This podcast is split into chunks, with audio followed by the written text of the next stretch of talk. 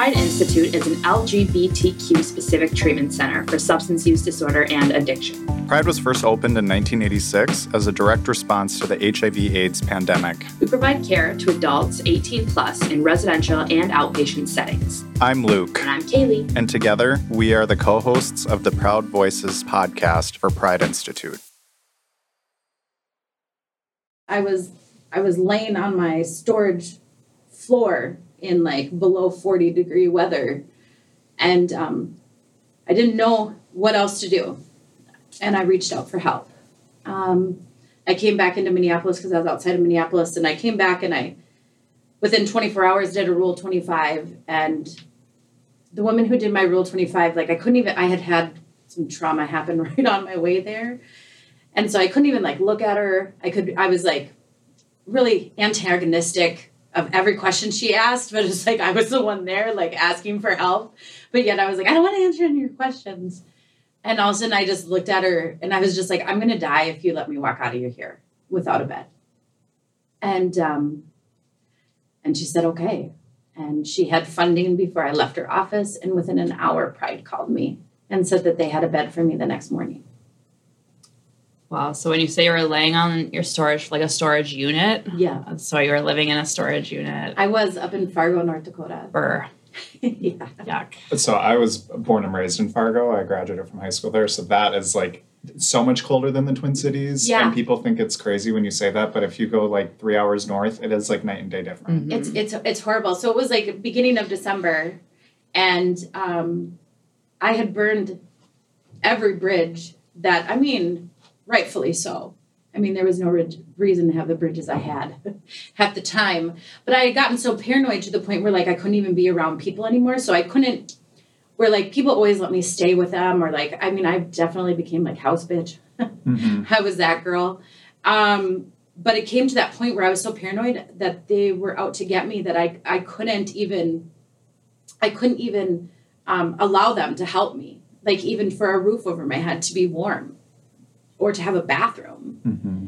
Um, and so I was just isolating. I didn't have a phone that worked only by internet, and you had to be like outside because inside of my like my tin storage unit, it didn't get the like reception. Um, and and I was just at my bottom. Like I, I really for the for the first time in my adult life, I was like, this is it. Like, like I hope this I hope this blast is last um, and not in the meaning of like getting sober. I was hoping that it would take my life. Mm-hmm. Um, I'm a mother, and I've always taken that very seriously in that sense of like, I mean, when I would get high with people, I would say like, I'm a mom. Like you have to call nine one one if I OD because I'm going to do the same for you. But that would be like that would be my starting thing. I'd be like, I'm a mother. Like you can't just let me die. And laying on that floor, I was just like, I'm ready. I'm just ready. Mm-hmm. Yeah. What I think is so powerful about what you just said is like with, I guess, women and female identifying people, they carry so much more weight the minute that they become a mom mm-hmm. because it becomes there's this unwritten rule that you're living for other people before yourself. Absolutely. And can you talk a little bit about the weight of carrying around that? I know that for me, um, in my addiction, my addiction really grabbed a hold um, once my daughter was out of my home.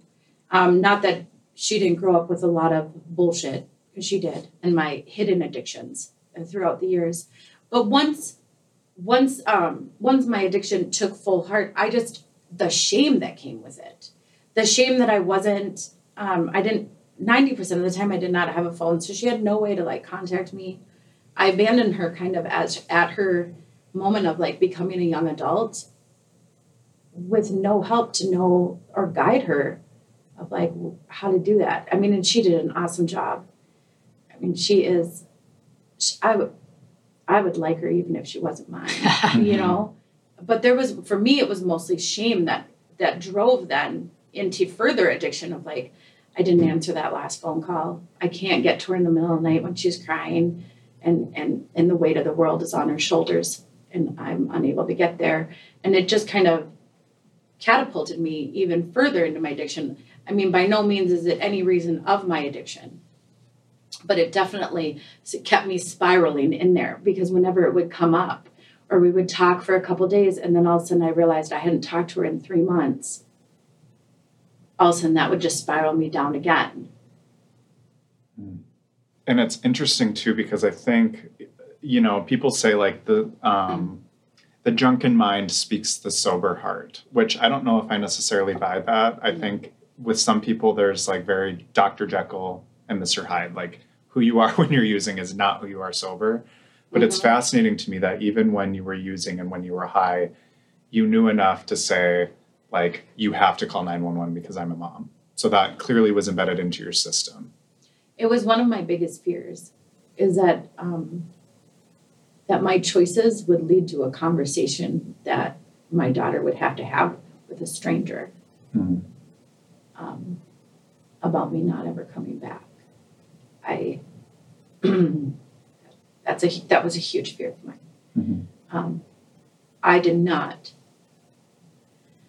I've caused so much havoc and, and pain within within our relationship and within her life, and I I didn't want to be the one that like made it so she could never move on because of my choices, and that's what that felt like to me.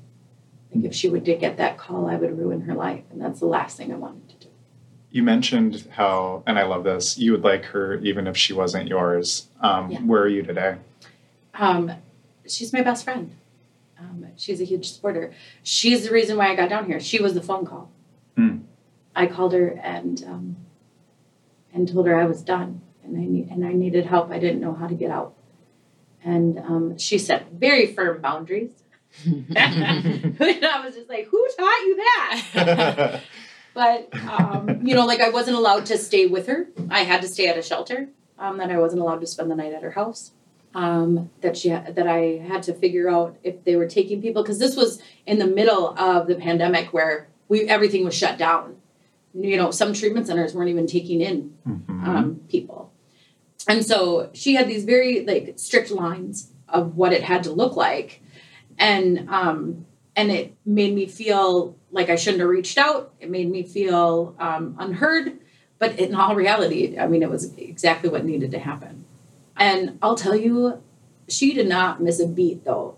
When she we we got right into town and she took me straight to Harbor Lights shelter, Mhm. downtown Minneapolis, like Mhm. everybody outside. And she was like, bye, mom. Have a good night.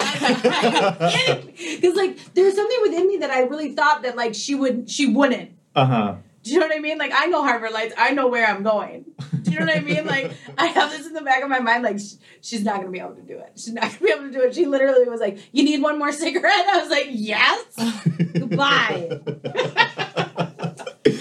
Uh, I love that. I want to backtrack a little bit because you had mentioned Rule 25. So, for our listeners who don't know what that is, that's an assessment that's done by the state of Minnesota to help with um, getting people into treatment and getting access to treatment. So, but you you did mention um, you were in Fargo. So, did you get that done in Moorhead? No, I did not. Okay. Um, so literally, I called um, my daughter on a on a Friday, Mhm. and she came and got me on a Sunday. I didn't tell anybody that I was leaving. I'd been up there for about four years, Hmm. so I didn't tell anyone goodbye. I didn't tell anyone I was leaving because I was so afraid that they were going to intervene. Mm, Because that's how paranoid I was. mhm. I was in I was in full psychosis, and then I left with her Sunday. And like I said, I spent the night at the Harbor Lights, and then and they treated me quite well.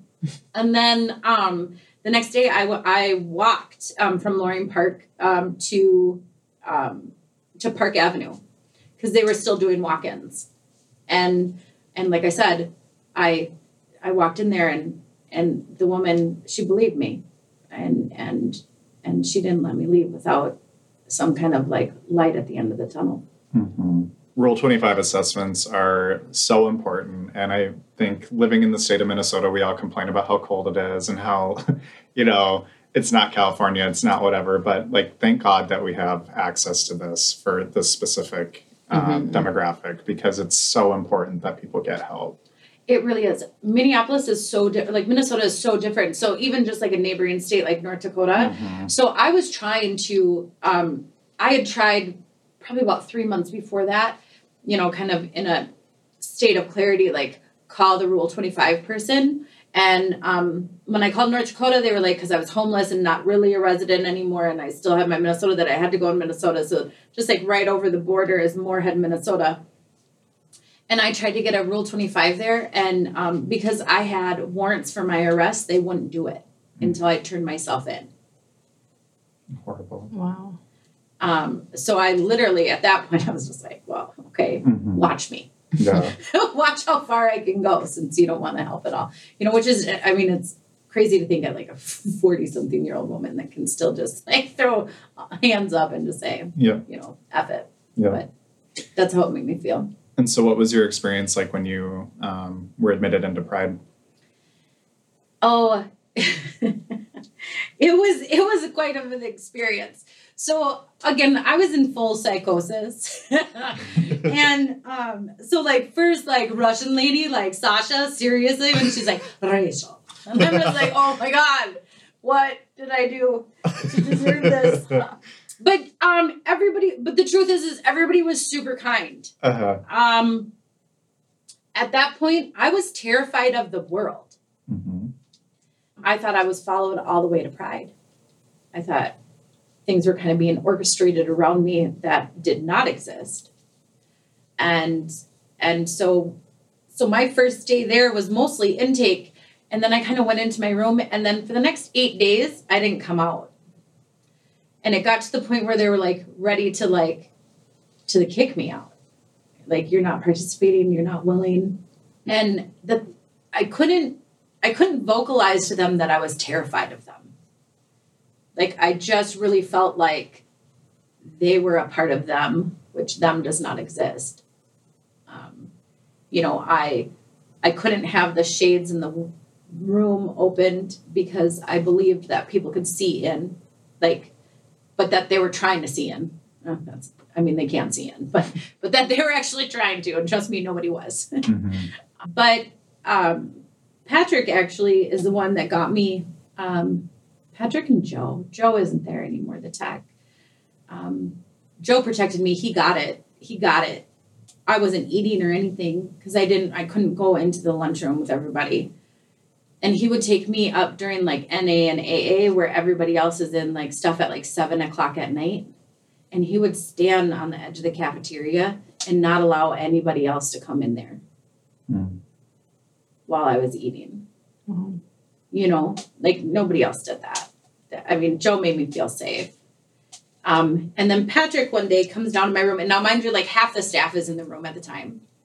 I'm not even kidding. Like three counselors, the entire nursing staff. The nurse practitioner won't even deal with me because my very first time her trying to check me out, I cussed her out and she told me to leave her office. hmm I laugh now because I I I have so much like love for all these people now. yeah. Um, but Patrick like bent down because I like I had the covers over my face, like I didn't want them to see me. I was having a lot of hallucinations, and he was he just he just told his truth of who he was to me, and that he could help me. Hmm. And there was something about him being like that vulnerable. I mean, and now I know Patrick, and he says it all the time. but, in, but, but in that moment, it really meant something to me. yeah. I mean, he had no idea how I was going to react to that. I mean, guaranteed I was at Pride, but still, he has no idea like how I was going to receive what he was telling me or treat him. But he was still willing to do it. hmm And then as they were walking out, Sasha turns around and she says, Rachel, you get up tomorrow. And I was like, okay, okay, okay. I'm going to get up tomorrow. hmm and that kind of um, that kind of just started it. I was like, okay, they can't. I mean, they can't all be terrible. Yep. all these people can't be out to get me the way I the way my brain thinks, you know. And that was what was so crazy is I I knew that like in my heart of hearts I knew that I was safe, but I couldn't. I just couldn't come out of it just that quickly. You know, it took me a little while. Well, and I, I, we can speak. We see, you know, hundreds of people come through our program a year, and that first week in treatment is no joke. It is hard. Like every day, people are wanting to leave. Every day, people are calling their families saying, "Get me out of here." And then it's something weird around like day six, seven, where it's just like, okay, I'm where I'm supposed to be, and Yeah. like I'm going to do it now. Yeah. I don't know if you mentioned this or not, but what was your drug of choice? Um, methamphetamines. Mm. Um, I also, throughout the years, have used heroin. I was addicted to it at one point, but not, not by the time I came into um, Pride. I was using it, but not on any level that I was addicted. Meth is my, is definitely my drug of choice. It created a numb that I had been seeking my entire life. And so, had you had any experiences with treatment prior to Pride? once. Hmm. Um, I went to prison and um, I relapsed the day I got out of prison, and my um, parole officer made me go to um, treatment. And I went to and I went to what's considered like a really decent treatment, Meadow Creek. Mhm. Um, but um, for all women. Um, but my mentality back then, I was still very like in the addiction lifestyle. Like I wasn't like I still talk to every single person I knew before I went to prison, which like that's how I ended up in prison. I mean, my own choices, obviously, my own actions, but but like this lifestyle that all of a sudden that I had never been in my entire life until I was like 35, and all of a sudden just like everything went crazy. So I and I was just like I've I've just been down for like over a year, like. I've been clean. Like, what do I need this for? I couldn't tell you one counselor's name, not even my like main counselor. I can't tell you. I could not tell you one coping skill they they taught me, and I guarantee they did all these things. Mm-hmm. I cannot tell you one person that I was there with that I spoke to. Um, I stayed really, really isolated the whole time, and then I I got out, went into sober living for like six months, and it was all like because I have to. And um, the minute I was out of sober housing, I started drinking. I'm not a huge drinker, but it always, it always leads to something else for me. It's just like three drinks in, and it's like you know what's fun right now? Cocaine. cocaine would be fun. You know what's better than cocaine? Six days on methamphetamines. like, like it just is like this. You know, I just like go off the deep end. Um, and that's pretty much what happened. Um, within a year, I was full blown back into my addiction, um, and and kind of self sabotaging every chance I had. Um, I want to backtrack again because I tend to do that. okay. Um, you had mentioned on your way to get your Rule 25 assessment, you had showed up and experienced trauma. Um, what was that? Okay, this is not my finest moment. I Mhm. just want to. I know I'm smiling because it's the only way I can deal with it. I'm serious. Mhm. It's really, I think, more it's trauma that I gave to somebody else. Now hindsight. So I had left my daughter's house and I was walking, and I was being followed, but I wasn't.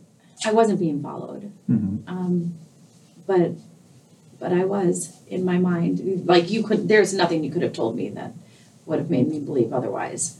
And it took a really long time to realize that I wasn't being followed. And I was coming right past McDonald's on Nicollet. And all of a sudden this van turned out of the parking lot of McDonald's and this car came super fast and crashed into it. Went up onto the sidewalk, pushed like four other cars out of the way and like pretty much like wrapped itself around a pole. Um, two people ran right away to the people in the van who had just kind of got spun around by how it hit, but just because of how it happened, the other car that actually was in the wrong. And um, you know, I used to I used to do all my like CPR certification. I worked with the kids for many many years, so I had some background. So so my heart was in the right place. Like I got into this person's vehicle to make sure like I knew to check like make sure they're not pinned, make sure they don't move, make sure they don't try to get up, try to get out. You know what I mean? Are they awake? Try to keep them like conscious. Um, but while I did that, I talked to them about this wouldn't have happened if they wouldn't have been following me. Like I think I got in the car and said, "Well, I mean, it's good to see you. I'm sorry it's like this. Mm-hmm. You know, um, not my best moment. I mean, that's terrifying. Mhm. It is. Like my thing is with it is like I look back and I just makes me have a heavy heart that somebody else um maybe has any like question of like what the hell was going on that day because of things that I said to them Mhm. in a state of shock. It just, um, instead of just asking like, "Are you okay?" and having somebody care enough that that way, but somebody accusing you while you're in a state of crisis.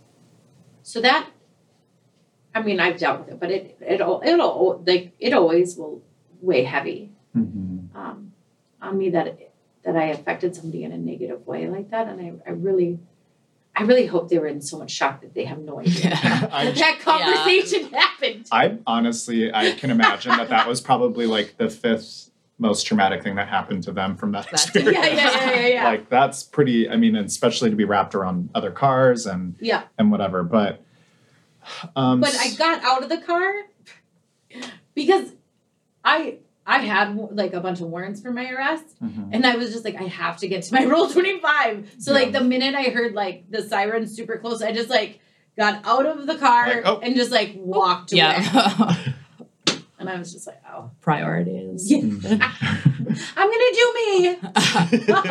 it's so bad though. Like I like I said, I I laugh about it because there's not there's I mean and that's the least of all the things I wish I could take back. Let me tell you what. But I mean it is definitely one of them that I that I have I I, I feel guilty about. Mhm. You know. But with humor, I mean, humor is one of the most important tools we have. Carrie Fisher said this um, like, if I can't laugh at my life, then it's just sad, and that's unacceptable. So, This is true. mhm. um, talk about where you're at today. How have you been able to maintain your sobriety? Um, there's been a couple things that have been been huge. Um, so, like I said, I didn't say goodbye to anybody, and I have not looked back. I took no one with me. Hmm. Um, there's, you know, there's no need for somebody that we used to put needles in our arm together. Mm-hmm. I don't have any use, and and they shouldn't have any use for me either. Hmm. My willingness, I guess, is really what it is that has brought me to where I am today. Um, when I was at Pride at day like thirty something, I was like, "So how long do you think you're gonna be here?" And John looked at me and he was just like, 90 days." I was like, "Oh, oh, okay. Well, Okay. that's what we're doing." You know, and just kind of left it at that. I didn't ever really like fight against the recommendations. Um, because I knew what I was doing wasn't working. So I obviously didn't know how to make the choices that I needed to because it hadn't been working. Mhm. You know, and so far I was feeling better and better every day with doing the things that they told me I needed to do. Um, I went into a step down program. I went to Navan. Mhm. They were awesome. Um, I met my mentor there, um, who now is one of my dearest friends, um, who I'm able to look up to and ask for guidance. I have um, made sure to uh, really make a community that's sober around me. Um, I stayed in a sober house about six, altogether nine months because of that step down program. Yep. And then going to another one for about six months. I did Nuway also. And um, I just kind of kept letting the people that I truly knew knew what they were doing kind of like do what they do. You know, if they were like, Rachel, I think you, you know, if you need to be at five meetings a week, I was at five meetings a week. Um, choosing to um, heal myself. I've been in therapy. I'm still in therapy. I don't know if I'll ever not be in therapy. Um, even even just being like a soundboard. Um, at this point, you know, things are going really well. I have my own apartment. I work full time. Um, and I'm slowly figuring out what I what I enjoy like hobbies wise because I don't really know. Like for 10 years I've chased something that doesn't exist. And so so me learning how to like kind of navigate my world and find joy is just a little bit different. Like it might not be as like like explosive as I, I used to think that like joy is, but I'm content and I'm happy. And at the end of the day, I don't wake up at night worrying about what I did or said um, and how it impacted me or anyone else.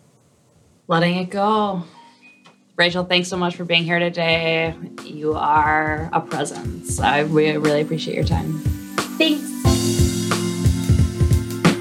Thank you for joining us on this episode of Proud Voices. You can find us where you find all your favorite podcasts. Don't forget to follow and subscribe. We'll see you next time.